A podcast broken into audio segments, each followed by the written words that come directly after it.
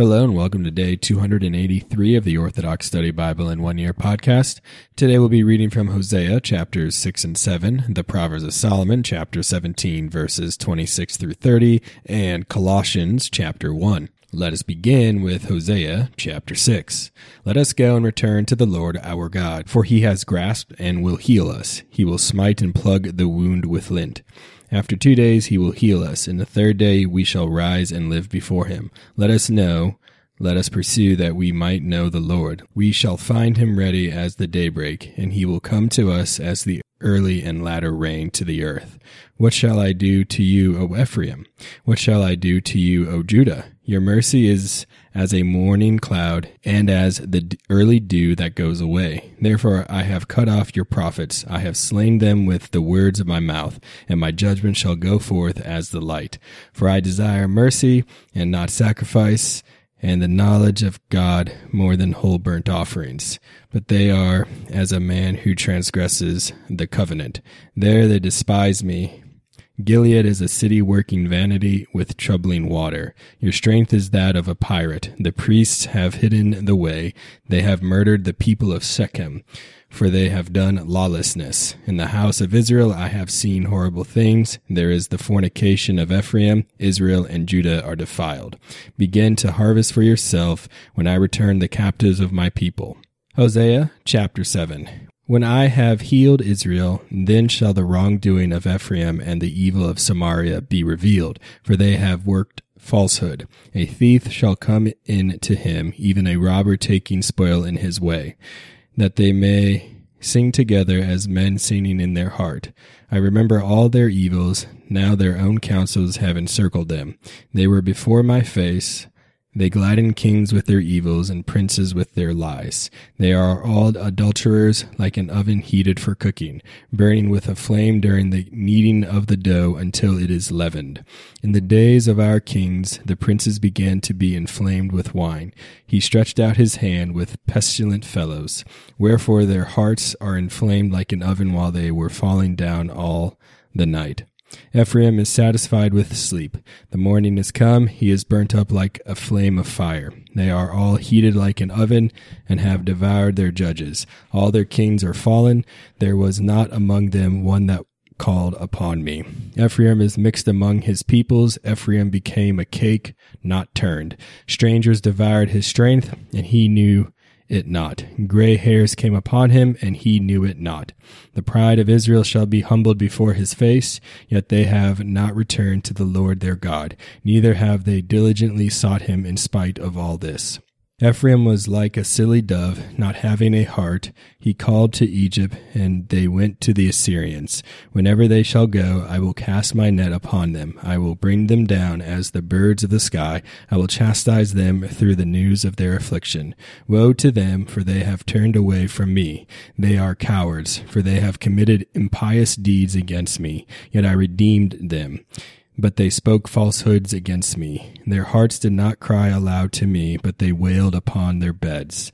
They slashed themselves for oil and wine. They were chastised by me. I strengthened their arms, but they devised evils against me. They turned aside to nothing. They became as a stretched bow. Their princes shall fall by the sword. They will be despised in the land of Egypt because of their unrestrained tongue. Proverbs of Solomon, chapter 17, verse 26. The face of a wise man shows understanding, but the eyes of the man without discernment are upon the ends of the earth. A son without discernment is wrath to a father, and grief to her who bore him. It is not good to punish a righteous man, nor is it holy to plot against righteous princes. He who refrains from uttering a harsh word is intelligent, and a long suffering man has discernment. Wisdom shall be imputed to a man without understanding who asks for wisdom, and anyone who holds his peace will seem to have discernment. Colossians chapter 1. Paul, an apostle of Jesus Christ by the will of God, and Timothy, our brother, to the saints and faithful brethren in Christ who are in Colossae Grace to you and peace from God our Father and the Lord Jesus Christ. We give thanks to the God and Father of our Lord Jesus Christ, praying always for you, since we heard of your faith in Christ Jesus and of your love for all the saints, because of the hope which is laid up for you in heaven, of which you heard before in the word of the truth of the gospel, which has come to you as it has also in all the world and is bringing forth fruit, as it is also among you since the day you heard and knew the grace of God in truth. As you also learned from Epaphras, our dear fellow servant, who is a faithful minister of Christ on your behalf, who also declared to us your love in the Spirit. For this reason, we also, since the day we heard it, do not cease to pray for you, and to ask that you may be filled with the knowledge of His will in all wisdom and spiritual understanding, that you may walk worthy of the Lord, fully pleasing Him, being fruitful in every good work, and increasing in the knowledge of God, strengthened with all might, according to His glorious power, for all patience and long suffering with joy, giving thanks to the Father who has qualified us to be partakers of the inheritance of the saints in the light. He has delivered us from the power of darkness and conveyed us into the kingdom of the Son of His love, in whom we have redemption through His blood, the forgiveness of sins. He is the image of the invisible God, the firstborn over all creation, for by him all things were created that are in heaven and that are on earth, visible and invisible. Whether thrones or dominions or principalities or powers, all things were created through him and for him. And he is before all things, and in him all things consist. And he is the head of the body, the church, who is the beginning, the firstborn from the dead, that in all things he may have the preeminence. For it pleased the Father that in him all the fullness should dwell, and by him to reconcile all things to himself, by him, whether things on earth or things in heaven, having made peace through the blood of his cross.